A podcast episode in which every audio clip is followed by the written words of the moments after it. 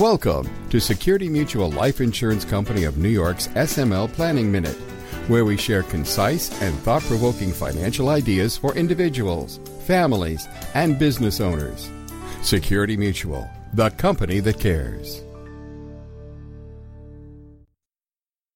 Hello, this is Bill Rinaldi with another edition of Security Mutual's SML Planning Minute.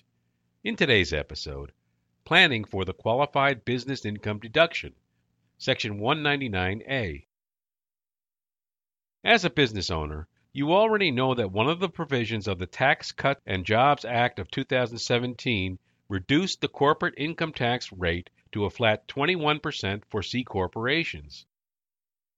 However, according to the U.S. Small Business Administration, 98.5% of businesses are pass-through entities, i.e., S corporations, limited liability companies, partnerships, and sole proprietorships, where business income is taxed at the potentially higher personal income tax rates.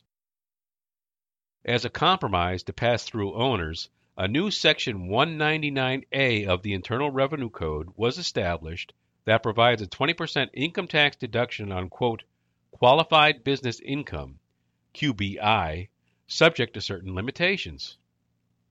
A pass-through business that is a, quote, specified service trade or business, SSTB, is subject to even more limitations.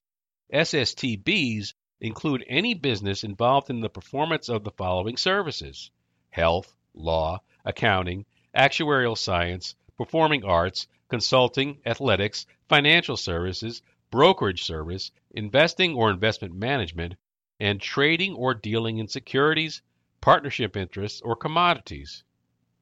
Interestingly, SSTBs do not include businesses providing architectural or engineering services. Now let's look at Section 199A. Section 199A is very complex. You must consult with your own tax and legal advisors to assess your individual situation. Note that qualified business interest, QBI, is relative to adjusted gross income levels and dependent upon tax filing status, i.e., married filing jointly or single. Once AGI exceeds a certain threshold, the deduction phases out until a certain AGI limit is reached.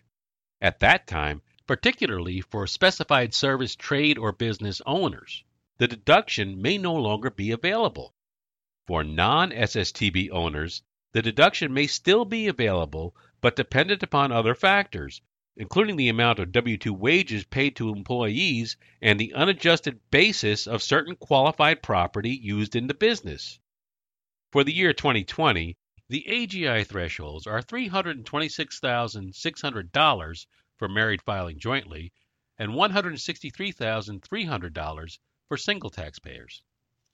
The phase-out limits are $426,600 and $213,300, respectively. There are three main factors to consider when determining the deduction. Number one, the amount of qualified business income relative to AGI and tax filing status. Number two, the amount of W-2 wages paid to the employees. And number three, the unadjusted basis value of qualified property. SSTB owners, however, cannot rely upon the second and third factors. For successful pass-through business owners, notwithstanding the complexity of the law, exceeding the AGI thresholds and phase-out limits may result in the reduction or elimination of the deduction. The planning opportunity is therefore to control taxable income. One of the best ways to reduce taxable business income is the installation of or maximization of existing qualified retirement plans, because contributions into a plan are tax deductible. That has the effect of lowering taxable qualified business income as well as adjusted gross income. For closely held businesses with few employees, defined benefit pension plans are very attractive opportunities to not only save for retirement but also to qualify for the 199A deduction and reduce current income taxes. Depending on the situation, pension plans may result in larger tax deductions than defined contribution plans, such as a 401k plan or a SEP.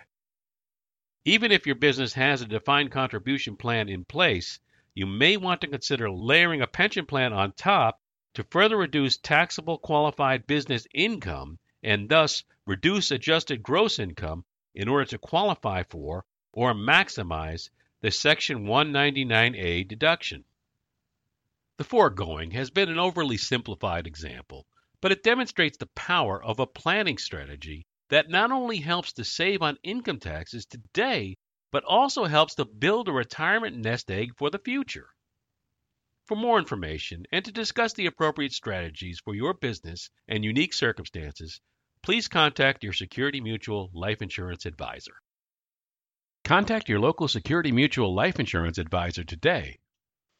As part of the planning process, he or she will coordinate with your other advisors as needed to help you achieve your financial goals and objectives. For more information, visit us at smlny.com/smlpodcast. If you enjoyed this podcast, tell your friends about it, and be sure to give us a 5-star review. And check us out on LinkedIn, YouTube, and Twitter. Thanks for listening, and we'll talk to you next time. The applicability of any strategy discussed is dependent upon the particular facts and circumstances. Results may vary, and products and services discussed may not be appropriate for all situations. Each person's needs, objectives, and financial circumstances are different and must be reviewed and analyzed independently. We encourage individuals to seek personalized advice from a qualified Security Mutual Life Insurance Advisor regarding their personal needs, objectives, and financial circumstances. Insurance products are issued by Security Mutual Life Insurance Company of New York, Binghamton, New York. Product availability and features may vary by state.